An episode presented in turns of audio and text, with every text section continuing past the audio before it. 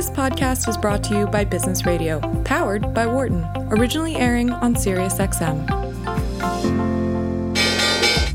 Welcome to our Behind the Markets podcast. I'm your host, Jeremy Schwartz. Alongside Wharton Finance Professor Jeremy Siegel, we tackle the latest market trends every week on Business Radio, powered by the Wharton School, SiriusXM, channel 132. Welcome to Behind the Markets here on Business Radio, powered by the Wharton School. I'm your host, Jeremy Schwartz, Global Head of Research at WisdomTree. My co-host is Wharton Finance Professor Jeremy Siegel, author of Stocks for Long Run and the Future for Investors. Please note I'm a registered representative for Side Fund Services. Professor Siegel is a senior advisor at WisdomTree. Our discussion is not tied to the offer or sale of an investment products and the views of our guests are their own and not those of WisdomTree. We have a very special show with you today. The professor and I will be talking with Peter Mallouk from Creative Planning for the Hour. Peter is the founder and CEO of Creative Planning, uh, a, a, firm that does wealth management work for high net worth clients. Uh, and as of June 30th, $90 billion in clients uh, across all 50 states. So looking forward to talking to Peter. Uh, but before we get to that, Professor, you've been talking about some volatility for the markets. It looks like we have some today here. Yeah, we do. Uh, there's lots of there's lots to talk about. Um, let, us let's, let's talk about uh, the CPI, which came in, um, as we know, for the first time in uh, many, many months below expectations. Uh, uh, as, as I voiced on the networks, uh, I think it greatly is underestimating uh, the inflation. Again, they are showing virtually no inflation in the housing and in the rental sectors. Um, it's it's it's it's uh, because of the way they sample so infrequently uh, that are not picking up what uh, what the more um, active data is showing, and that that's that's going to feed in strongly over the next 12 months. Um, they're also not picking up, uh, you know, shortages. Uh, you know, you can't you can't record an inflation if something isn't sold, but something that's not available um, in in some sense has a higher price and and will come on the market in a higher price uh, that suppressed inflation in, in, in many ways. So uh, I think that that is about to uh, burst on the scene uh, later this year. And then thirdly, um, you know, oil's down today as well as natural gas, but we all know what's been happening. Uh, natural gas, uh, you know, reaching um, almost six dollars per megatherm, um, and this is uh, three times the amount it was just uh, six months ago uh, the main the major source of heating uh, for um, uh, households and businesses as as they switched from oil and natural gas became cheaper. Um, uh, uh, so this is going to be a, a blow and an inflation um, target um, that we're going to see filter in in the coming months. Uh, so uh, you know, inflation I think is still here, and I think that uh, you know, uh, one should not uh, one, one should not relax. Um, the retail sale. Let's take a look at the uh, what we had yesterday with the retail sales. Uh, many of the commentators, uh, you know, pointed out, oh, look at retail sales uh, jump quite strongly, um, reversing their losses uh, in uh, July one should point one should point out a couple things. And by the way, the losses were actually made a little deeper, but still it was a, a strong showing. But uh, one, I, I didn't hear one commentator point out that retail sales are a nominal figure. Uh, uh, the the uh, stat, the BLS does not have the data to separate them uh, between inflation and goods sold. That takes a long time. So what they do is, you know, they ask, uh, you know, Macy's and, and, and Walmart, well, how much did you sell? now, so part of the increase is inflation, part of it is real. Um, and uh, you don't know that until later, until you get that inflation. So it's it's uh, it's a, a little bit of a confusing indicator, especially given how uncertain inflation is. I wouldn't necessarily say that you know, this is a, a really a strong uh, bounce back. Um, Uh, we should point out, of course, that we do have the Fed uh, next week. Um, and uh, the expectation is early, and it's one of the quarterly meetings, which means we're going to get a uh, survey of economic projections. We're going to get a new dot plot. I uh, fully expect that the dots are going to be brought forward, that many people are going to say we are going to start tightening in, in terms of rates um, late next year rather than waiting to 2023. Uh, I actually think it's going to be earlier than that as they see the inflation uh, ramp up, but nonetheless, you will see that. Now, uh, notwithstanding what they the, the dot plot is, um, it is expected that uh, they will tee up the taper, which is now expected to be announced, um, uh, if not uh, next week, then in the November uh, uh, meeting and uh, it's supposed to be a slow taper. As you know, there's 120 billion, of which 80 billion dollars are uh, treasuries and 40 billion dollars mortgage-backed securities. And the expectation is, you know, a, a, a taper of, you know, five to 10 billion dollars per month, and to end sometime late spring or early summer. Um, um, uh, it of course it depends on the on the course of the virus and the economy. This is the, it's not not in stone, uh, as uh, Powell will be very clear uh, to mention. Uh, um, uh, let me also mention uh, that it is possible to raise rates even while you're tapering without under the new system of how rates are determined. Um, although the full expectations of the market are uh, that it will not begin and may not begin for months until after the tapering is over. Um, so certainly the dot plot would indicate that as a as a mean expectation. But if inflation flares up and they feel they have to move against it, they can do it and still keep the taper. They don't have to accelerate uh, the taper. Well, let me bring Peter into this conversation because we're going to have you for the hour. I come back to you throughout the show on, on other markets questions. Peter, as, as you're talking about uh, with your clients, and again, we're talking with Peter Mallouk, the CEO of, of Creative Planning.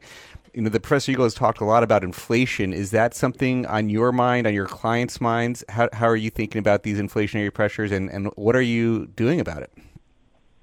I mean, it's, it's on everybody's mind, and I, I think we've I've written a, letter about it recently, done several podcasts on it recently. I talk to clients every day about it. We had our annual meeting on Saturday. It was the top topic. It's on everybody's mind. I'm glad you started the show with it. And it's interesting to see the passion with which people take different points of view on this. You know, there's a contingent of, of like, oh, there's no inflation, and everyone that's talking about high inflation is, you know, crazy.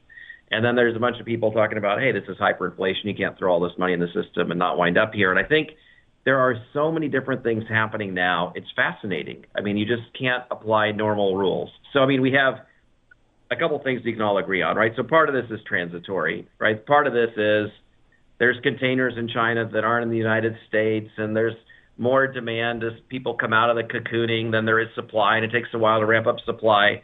And there's disagreement on, you know, how much of that how much of that there is, but we all agree there's some transitory component to this.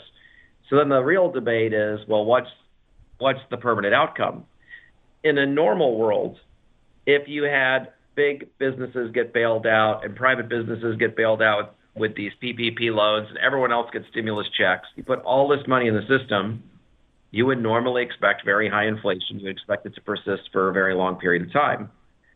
But in the background, we have this overarching period in history that we're living in that no one's lived in before that's new and then it's kind of scrambling the equation of how people think about that. And that is basically this technological revolution that's going to a whole other level in globalization. So with, with globalization, it used to be like if, if I needed to call Visa's call center, uh, credit card company's call center, it was an American that answered the phone, and then it was someone in Asia, and now then it was somebody in India, and pretty soon it's going to be somebody in Africa. And this ability to go to the lowest cost of capital, where it might be more than those people in those those economies are making, but it's certainly less than Visa would have to pay an American, right? So Visa might have to have more inflation in America. They might have to pay their people more in America. Their cost of doing business might be more, but globalization is tempering the real impact of inflation because their cost of personnel overseas is lower. Same thing with technology. Like you're seeing in the news now, I saw an article about, well, McDonald's is going to be have to pay more for their employees, and oh my God, and inflation, inflation, inflation. And it's great they have to pay more for their to their employees. You know, so they have something reasonable, right, as as an income. And AMC Theaters has to pay a higher income. But you know, last week I went to the movies for the first time in two years, and for the first time when I walked into AMC Theaters, which happens to be headquartered in my backyard, there were no people there to greet me and to sell me tickets. There were computers there, and I got my own tickets. So yes, when I went in, the person that gave me my my popcorn and and and helped me with everything else is probably making sixteen dollars instead of eleven, but there's two thirds less people, right? And that's because of technology. And so, the Federal Reserve and Congress and the president, whether it's Trump or Biden, have gotten away with what would normally be disastrous from an inflationary perspective because they're getting covered by technology and globalization. And I think watching all these pieces together uh, mix up, it, you can see why, if you look at a history book, why people feel so passionate. It might not play out that way because you know the 70s, 80s, 90s, we didn't have this. We're we're living in a different world, and so I think that we're seeing higher inflation than normal, and all the statistics put out by the government are laughable. I mean, like anybody can go anywhere. You can go to Chipotle, go to the grocery store, you can get a plane ticket, you build a house. You know inflation's higher than what the government's holding out there now. But the but the question is, how much of this is transitory, and then we just get back to, you know, the Fed tapering and globalization, all those things that have been deflationary pressures that will come back into play and bring this all back under control. Professor, yeah, Cathie Wood also was saying she sees this technology area as being very deflationary. Uh, you have this right. this this this group of of uh, that that element. What, what's your thoughts on that? Yeah, and then Peter, it's great to be with you again. Um, um, I wish I wish we could be face to face in our studio, um, and I'm sure it will be in the future. So thank you for um, much for being on. Uh, yeah, I don't want I don't want back in your studio. I want I want to be back in your house where we did that, where we did your beach house. The last one. That was a good yeah, view for a podcast. Let's let's let's let's look forward to that. Maybe, uh, yeah, uh, clinking a glass of wine. Um, yeah. uh, so let me let me comment on that. Um, uh,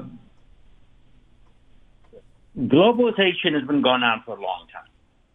Um, uh, is, is, is, is the pandemic, uh, will it accelerate? Maybe somewhat. Um, will the high wages of uh, especially unskilled workers, uh, which are jumping the most, by the way, um, uh, lead to uh, a higher technology. Well, Peter, just like you mentioned about the theaters, yeah, definitely.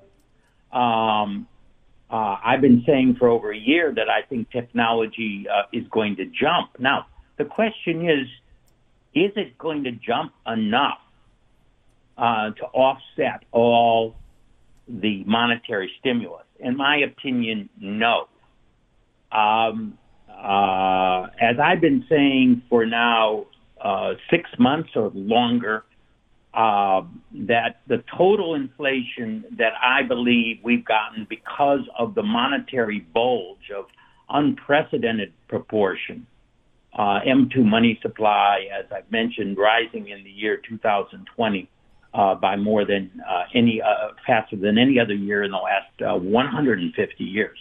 That we're going to have 20 to 25 percent higher prices at the end. Now, I'm not talking about one year.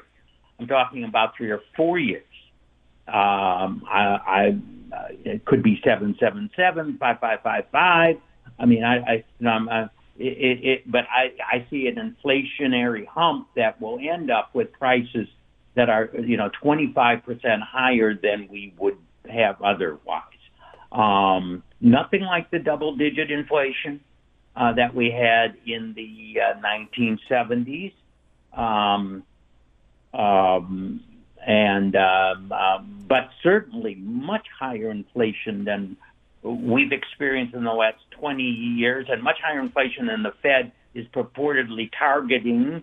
Um, uh, now, I do not believe that technology can offset a 20 to 25 percent increase. I mean, if you know, technology uh, um, uh, productivity um, has been rising, you know, by uh, you know what one one and a half percent per year. Um, uh, maybe it would go two to three percent. Uh, you know, maybe we would uh, uh, see a, a two or three percentage points increase, which would be quite a lot from a historical standpoint over a year or two. But that's not enough, in my opinion, to offset a 25% uh, increase. Uh, now, 25%. Take a look at what's happening. Housing, pri- you see, asset prices are, and housing prices and real prices are already up there. Uh, housing is 20% higher. Uh, in some areas, much higher than that. Rentals are 9% to 10 to 12% higher. Uh, they're getting up to 20% higher. Housing is 35% of the CPI, which hasn't even gotten into the inflation data yet. And there's no way the productivity gets gets into that data. Building a house is not cheaper; it is more expensive with the with the shortages that we see. Um, so, uh, you know, again, yeah, I, I productivity is always going to be there. It's gotten a little bump uh, from this uh, pandemic, and that's good. But in my opinion, uh, will not be able to uh, offset um, uh, the inflation. Um, so we're going to have the, it's already there, really. I mean, certainly in the housing sector, anyone new coming up has seen it. Um, and, and, uh, you know, I mean, cars, the shortages that we see, the chip shortages, a lot of things that you can't order. You can order, but it's delayed delivery and no promised prices. These are all the inflations that are, are really there. So in some sense, I think it's going to hit people in the Christmas season because, uh, you know, as Peter, as you mentioned, I mean, uh, the, the shipping costs are a thousand percent higher now. Um, now, part of that will be alleviated. and That's not a long-term thousand percent higher, but all the, uh, you know, people tell me, oh, lumber's back down or this metal's back down. And yeah, because it surged, you know, 500%. Now it's down 400%. It's still 25, 50% higher than pre-pandemic. Um, yeah. uh, it doesn't mean that, oh, that means that inflation is temporary. It just means that in the sensitive commodities, you see in the mar- in those commodities where there's a ready market, you saw the inflationary monetary push instantly, and it, it, it as as usual, it it overshot, and, and in many cases we do, do see that comeback. Now, uh, you know, look at oil. I mean, yeah, oil's down today, but you know, uh, WTI seventy one fifty, and I, talked about natural gas. Natural gas at five thirty now. Wow! I mean, I'm I'm I'm um, the treasurer of our condominium complex, which is quite large. We we have um, uh, you know over 1,200 people that are living in it. Um, uh, we locked in, fortunately, some of our gas prices, but uh, not all of them. And uh, you know, this is a major source of expense. It's going to hit us. Um, I don't think homeowners realize because everyone switched, you know, from oil to gas in the last 10 years. Um, I don't know if they realize that if they haven't locked in their contract, which many don't. So, I mean, this is one could go on and on and on but uh, technology, um, where, where's the technology in natural gas at 550? Um, yes, Hurricane Ida uh, and some of the slowdowns are all there, but they're paying 10 $12, $15 and more in Japan and um, Europe for natural gas. Uh, the energy complex. I mean, as I say, yes. So CRB index, by the way, is it hit a new post-pandemic high um, yesterday. It's down today. Today we, we do have a um, uh, kind of a sell-off in, in some of those commodities and a strong dollar. Um, you know, maybe associated with the yields being 137 today which is, by the way, the highest we've seen the yields in, in several months. Uh, why is that when the CPI was reported lower? Um, uh, we could talk about what the you know is it, is it defensive hedging before the Fed, uh, et cetera, and so on. Uh, I don't know. We're going to we're going to see inflation, but as I've said, you know we, we haven't talked about well if we are where should you be investment wise. so much to unpack there. I think we actually agree. So I think I think we agree part of this is transitory, and I think we agree that you know globalization and technology help. I do think technology helps a little bit more maybe than than you do. I think we've yes we've had technological advances. They tend to make people more efficient or need less less people to do the job, and now it's just eliminating people. I mean, I went to McDonald's and there's there's nobody there taking your orders anymore. You're like like half of the workforce uh, is going to be gone, even though they've got to pay more. But I completely agree. Like what I'm saying that the that the, the government's getting away with it, they're getting away with.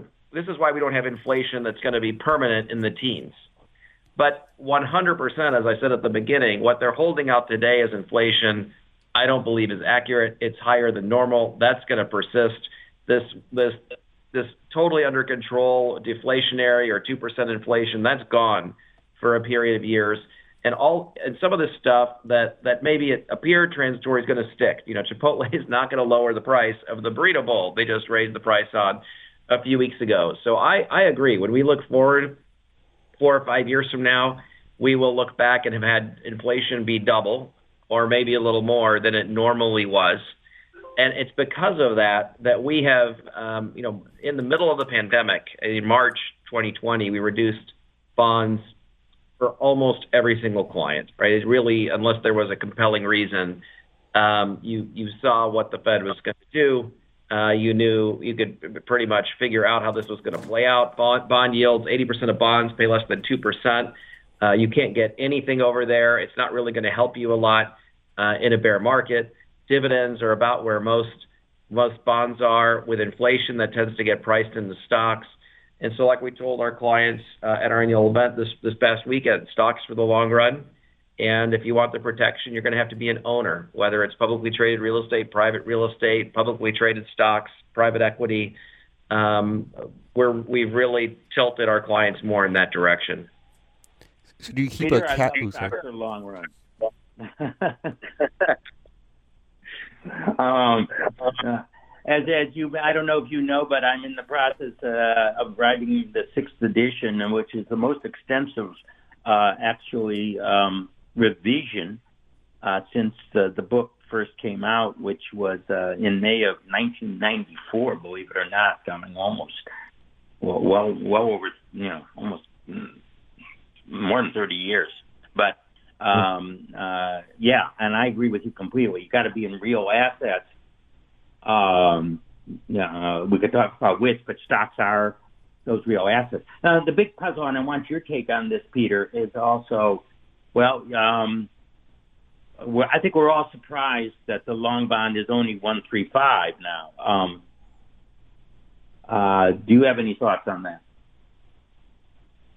I, you know, it's puzzling, and that's the biggest, you know, that's the most compelling argument for me that there are a lot of smart people that don't believe that that we're going to have uh, real inflation, and that really this is transitory, and that you know the cure for high prices will be high prices, and everything will get worked out, and then we'll go back to you know more advances with technology. And to me, that's the most compelling argument for the other side uh, of, of what we're talking about today. I'm curious yeah. to get your thoughts. Yeah, well, my I, I've been saying for a long time, even pre-COVID, that I I believe that the long bond has become just a um, hedge now, uh, short-term hedge in people's portfolios uh, against stock market volatility. Um, basically, um, we know that if some bad thing happens and the Dow's down 2,000 points, the Treasury going to be up four points that day. I don't, you know, and and people will, you know, it's like uh, it's short-term volatility insurance, and they're, I think they're paying through the nose for it. But I think the demand for that is absolutely huge. So as a result, I believe that uh, the difference between the TIPS and the uh, nominal bond, which has remained remarkably stable um, at just over you know two percent. I mean, I can bring it up can we can look at it now. Um, two and a half percent. It had moved up dramatically, but stopped, and uh, uh, uh, is is is is a biased look at it because people are buying the nominal bond for that hedge. Um, people love short-term hedges more than anything else. I, I, I think it's uh, maybe it's the aging of the population and everything like that. People are so upset about short-term volatility in the market. It always confuses me. These people are supposed to be holders for five, ten, fifteen years, and if two, you know, three weeks the market's down 10%, they get panicked. Um, and then it bounces back. Um, but yes, you can buy me insurance for that. I mean, obviously you can buy puts, but actually treasury bonds are, are probably better than puts. Puts are terrible. I mean, in the long run, it just drags your portfolio returns down. Now, this at least gives you a, a little bit of a positive return, you know, at uh, uh, one three. So you're holding and getting some positive, you're going to get a negative real return, but getting some positive return. So it's like an insurance policy. So I think that it's a biased look at the different. Uh, you're not getting an, uh, an unblemished look at that the inflation premium, and I think that uh, the uh, the demand for that hedge asset is just so much greater than uh, uh, a lot of people think. It's not necessarily they don't think inflation. They just say, um, "Yeah, I'm just holding it as a hedge against short-term volatility." Yeah, I think that's true. I think a lot of individuals, I mean, including our our clients, we have them in bonds to cover, you know, whatever something happens, cyber attack, another pandemic, and a terrorist event. I mean, we have to have a place to go to meet the monthly needs. It's great that we think stocks will do better than bonds over 10 years, but the reality is a human being needs money, you know, every month for the next five, no matter what happens. So you have to go somewhere with that.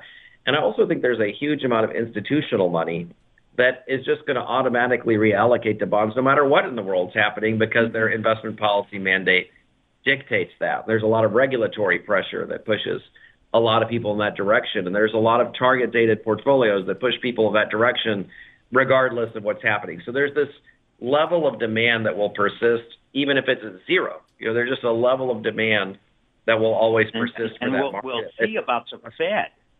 We'll see about you know if the Fed tapers. Don't forget that I think the Fed has been taking about half of the new uh, net new supply of Treasuries off the market in their uh, uh, uh, quantitative easing that they've been pursuing since the pandemic began. So if they're going to stop, it's going to be interesting to see whether you know, is the market going to absorb that extra eighty uh, billion dollars uh, plus forty of mortgage backs, which adds to the high quality fixed income stuff?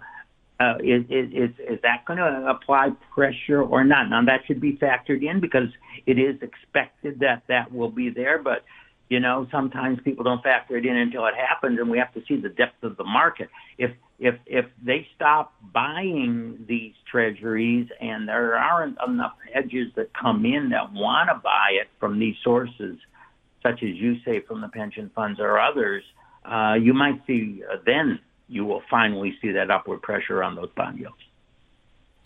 Peter, when you mentioned last March going from reducing, you know, some of those bonds, you know, Professor Siegel uh, has been talking about with, with us at Wisdom Tree. The new 60-40 is what he calls a 75-25, and, and we've actually used some gold and commodities for some of these inflationary pressures.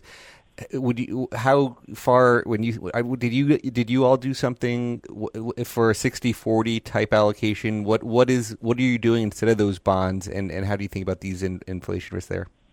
Actually way before that, on our last podcast, which was several years ago, I explained that 60/40 was dead, and that we had moved our clients to a higher stock allocation, and that 75/25 or 70/30 was where it was at. And we had a discussion around that. I think that was maybe two or three years ago. So I've had, held this feeling for a very, very long time, and I think a lot of other advisors in the market has started to work its way there. Um, but I, I definitely think that you cannot look at bonds as, hey, it's a safe place in the bear market and it's going to help me get where I'm going.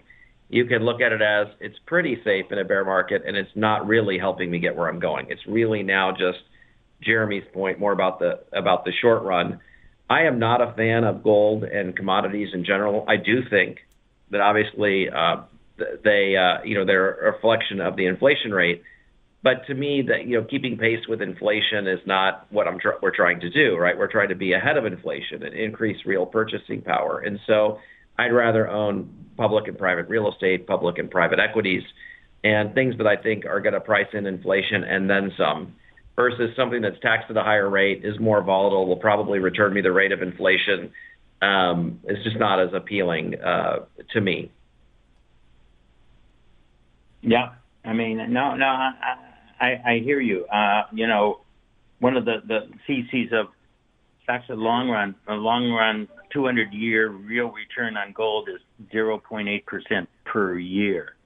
Uh, 6.8 percent per year for stocks, and uh, even bonds are uh, are much higher than gold.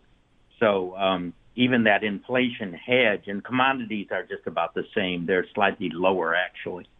Um, it's not um, going to it, it it it's going to be a little bit of that hedge on, and it'll respond early to the inflationary pressures. Long run, it'll it'll drag you down.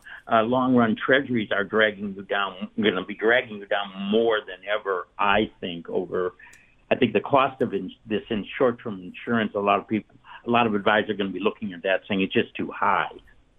Um, I rather own safe dividend paying stocks as you mentioned, Peter, early on, which is also what we believe at WisdomTree. And also, by the way, we also went to the 75-25 way before COVID.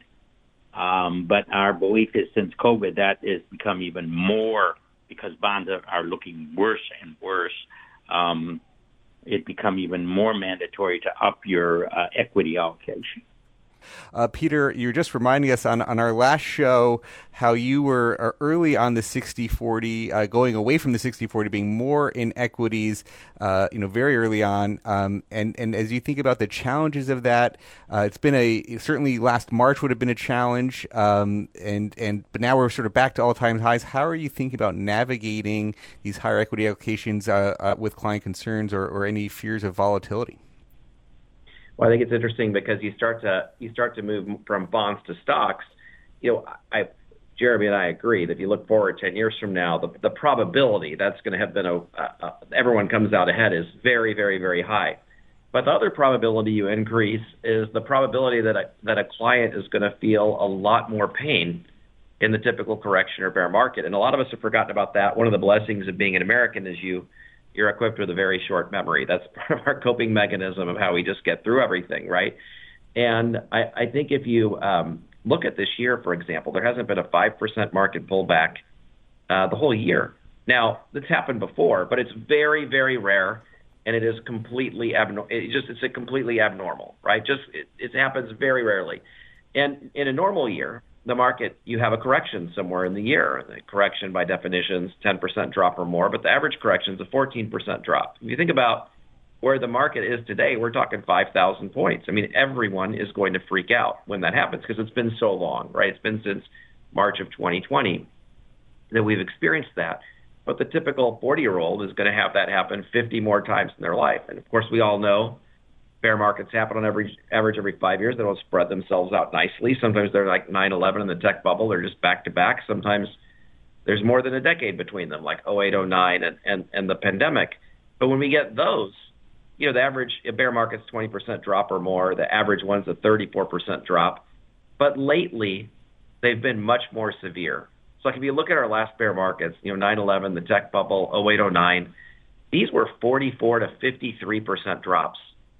The pandemic was exactly average at 34%, but it was the fastest 34% drop in history, and everyone was worried they were going to die all at the same time, right? So these last four have all been outlier bear markets, and I think it's the new norm because of the dissemination of information, right? There's information moves so quickly, things get priced repriced in so quickly that the swings when we get new news are much more violent and so I think when we increase these equity allocations, we expect better returns over the very long run.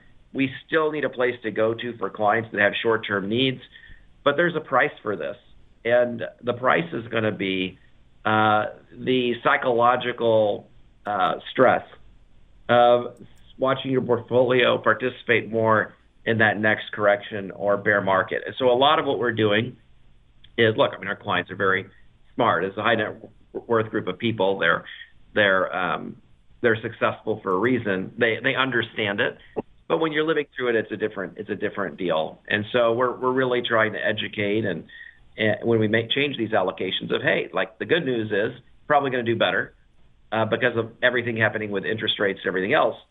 But there is bad news. We just haven't felt it yet. And the bad news is we're going to feel it. Now, our clients felt it in the pandemic um, because we've been tilted for several years now uh, more heavily to stocks. I think we were way ahead of the market uh, marketplace on that. Um, but the the move was so violent and so fast, kind of no one really. The extra couple points on the downside was not noticed the way it would be in a typical bear market because of all of the other issues happening at the same time. And I think that's going to be the next challenge for people that are tilting more heavily towards equities. They didn't get a chance to see it on their statements that it, it sort of moved so quickly and then it came back so quickly. Professor, is that what is that what you think is how's how's that going to evolve over time? Is that going to be the new normal for the these corrections? Well, uh, yeah, a lot of what Peter says is, is certainly true. One should also remember that um, we had uh, uh, what nearly nearly ten years. Um, well, you know, between let's say was it 2007 8 bear market and the pandemic, we had more than than that.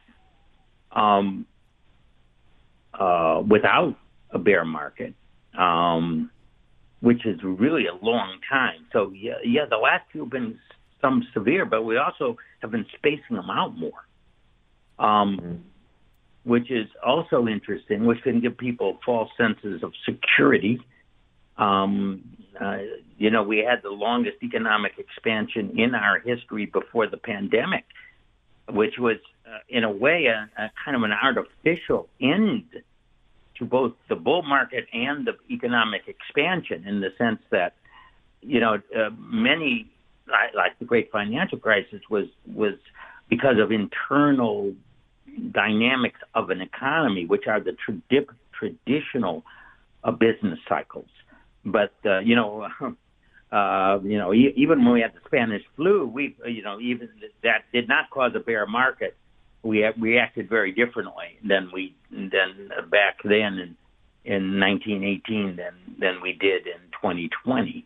Um, so that so you know we in terms of an externally uh, uh, you know um, as one could say about 9/11 also, but sort of uh, an attack that was very short.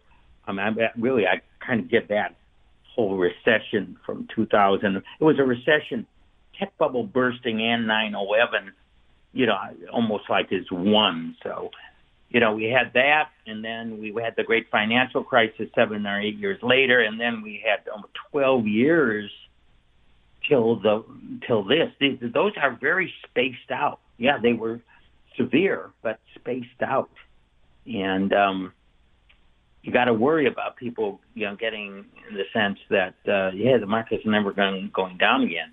Um, uh, uh, and, and, and, and that could lead to a big overvaluation.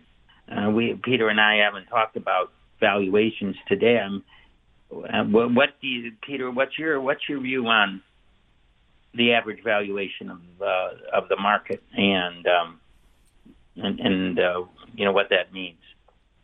Well, I think if you if you looked at the U.S. market in a vacuum, if you're just looking at a, a newspaper, you were you know from 20 years ago, you you had the the time machine you could look forward, you'd think the market was overvalued if you were just losing looking at metrics. But when you look at it compared to where bonds are and where the inflation rate is and all the money that the Fed's pumped into the economy, um, I think and expected earnings, uh, I think they're reasonable and the, they're on the high end of reasonable in the United States. I think there's a lot of value overseas in emerging markets and, and in Europe. But uh, I saw the same thing on your show a couple of years ago. Yeah. And, you know, yeah, and, here we are, right? Yeah, I've said that too and you know definitely underperformed. Um, yeah, uh, on the current market, uh, I, I think we're we're selling on the S and P about 20, 21 times uh, forward 12 month earnings, which I think are going to exceed what you see on those estimates um, on the website.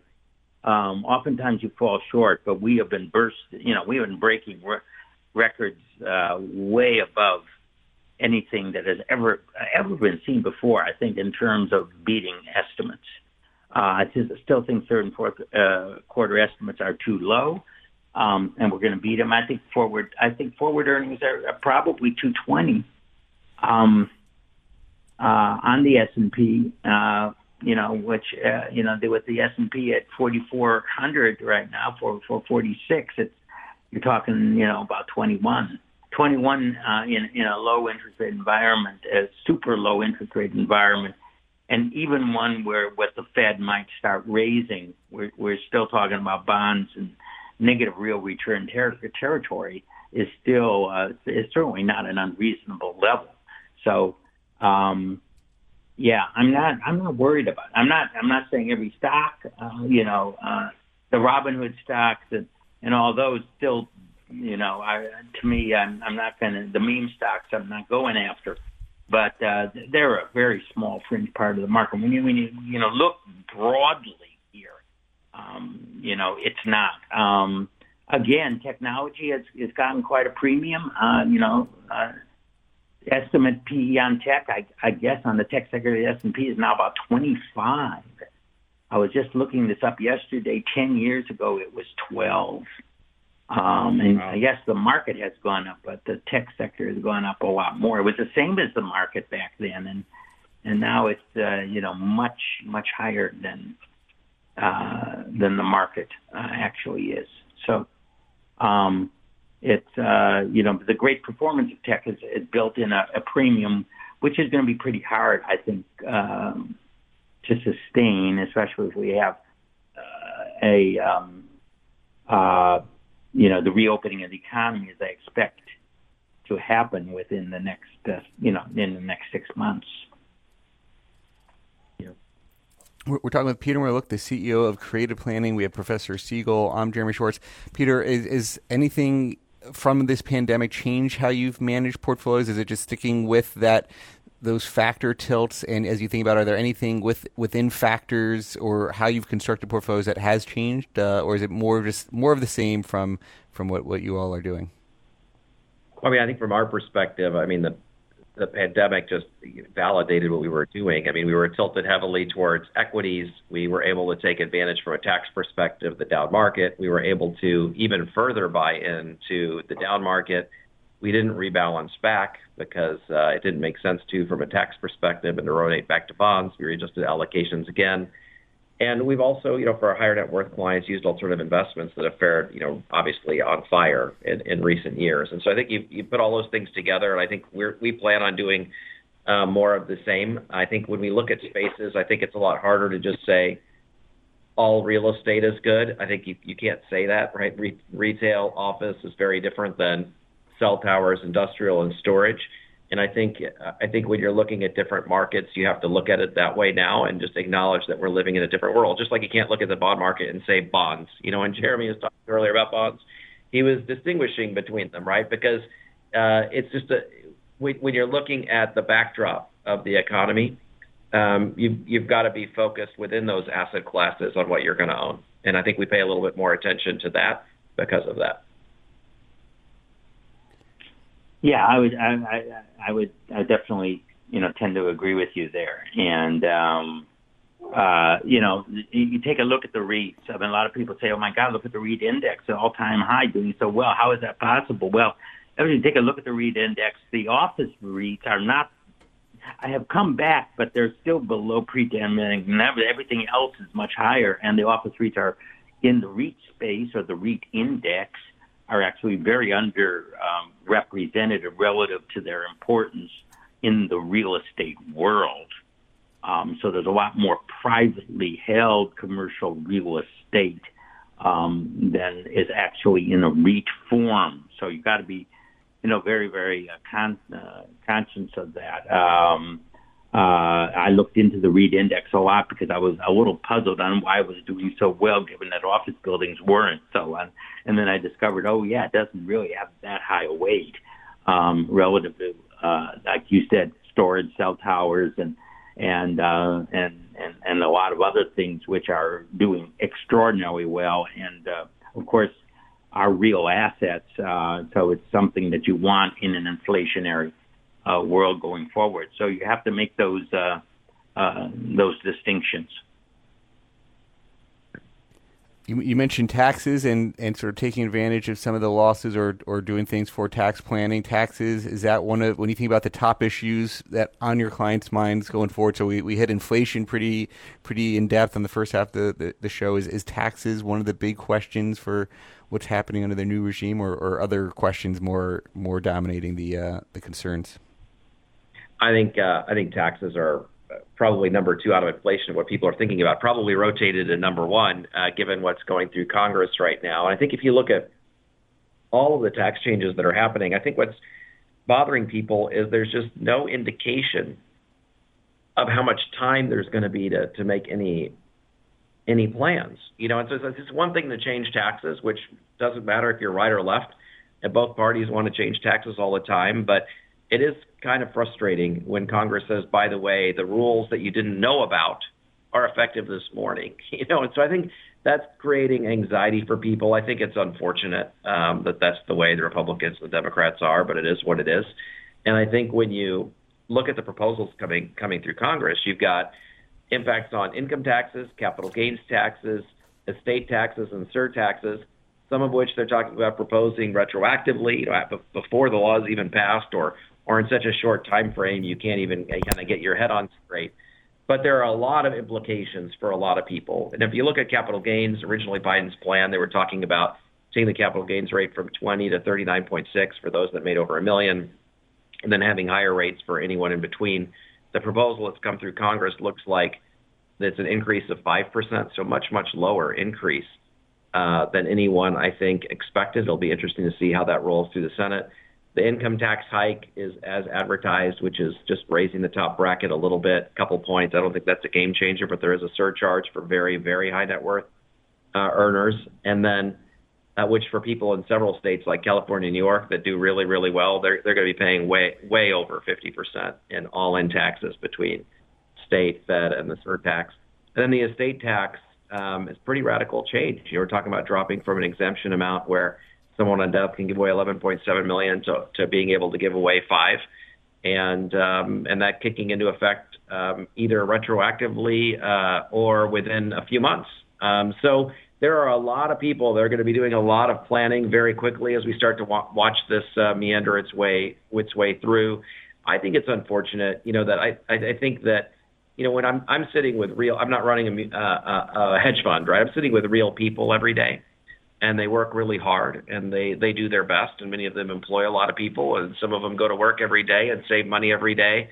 And to have congress change what they can put in an IRA or a 401k or whether they can convert their IRA or whether their life insurance policy is going to go to their kids tax free or not and do it without notice is is just it's it's insulting to the American people. And so I get I get that both whether there are tax increases or tax breaks I, I understand that there are reasons for those things. Um, and this wasn't your question, but my frustration is is the way that it's handled, and it's it's just, it, you know, Congress serves the Americans, and whatever they're going to do, they should be they should be talking about when they're going to do it in a way that allows people to say, okay, I understand what's going to happen, and and therefore, I'm going to adjust my behavior um, so that I can. Uh, I pay everything I'm supposed to pay, but I'm, I haven't been doing. I'm not doing things today that are going to penalize me tomorrow, right? So, uh, I think there's a lot of implications for what's passing through. It'll be fascinating to see what comes through the Senate, uh, and then what ultimately gets passed into law. But I think this is going to happen very, very quickly from here. Yeah, let me let me say that uh, uh, as people who've been listening to our behind the markets uh, for quite a while know that uh, as soon as uh, the Repub- uh, Republicans lost the Senate in the Georgia special elections. Uh, when was that? Was that January 5th? Um, I was on and said, your taxes are going to be up. And uh, if you want to do something, do it now. because I was uh, absolutely certain it was going to happen uh, all the time. I never wavered. Um, uh, and in fact, I'm pretty much called what is going to happen. Well, what was going to happen is they're going to take away a lot of the Trump cuts, but they were going to move the corporate to 25. I know Biden called it, you know, he wanted it all the way up above 30. I said that's not happening. 25. I know the panel came out with 26 and a half, but that's to bargain down to 25. Pretty much what I say, uh, taking away the basically the Trump tax. And and by the way, Peter, cutting the the exemption, I absolutely on the um, to five million uh, on that. But the, the good news um, for people in the Northeast is that there will be some uh, um, uh, restoration of the uh, state and local tax deduction. Um, uh, that'll come in on the Senate uh, or maybe even on the floor of the House. Doesn't matter. It will get in. Um, so that will, uh, for for those states, ease the burden of, of, of some of the higher taxes as far as being retroactive, yeah, you had to do it beforehand. Um, but you know what? Why you know why do it? I mean, you know, did you know, what are you going to do? Take your capital gains?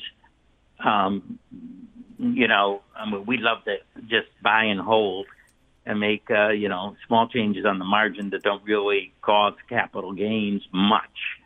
So that shouldn't be something that you know for you're an individual speculator and have a big gain on a stock you're thinking of selling yeah, you should should have you could have protected yourself. Um, but nothing surprised me. In fact, it, it's it, it's going in Congress exactly as script, um, exactly as I thought. Uh, I think the infrastructure bill is going to pass separately beforehand, and then the tax bill is going to uh, pass with reconciliation. Um, and uh, yeah, I think the the uh, capital gains tax increase uh, is, is has already been fixed. Doing you know, might be even re- retroactive earlier um, than when they fixed it. But um, I don't think anyone right now. Um, We're going to have to wrap it up here, Professor. Changes. Thank you, Peter Maluksi of Creative Planning, friend of and client of WisdomTree. Uh, thank Peter, Professor Siegel, for joining us for the full hour. Patty Hall, our producer, sound engineer Dion Simpkins. Have a great week, everybody. Thanks for listening to the Behind the Markets podcast. If you want to learn more about WisdomTree, visit wisdomtree.com. You can also follow me on Twitter at Jeremy D. Schwartz. I'd like to thank Patty Hall for producing our live program on SiriusXM channel 132 and our podcast producer Daniel Bruno. Join us next week for another edition of the show. For more insight from Business Radio, please visit businessradio.wharton.upenn.edu.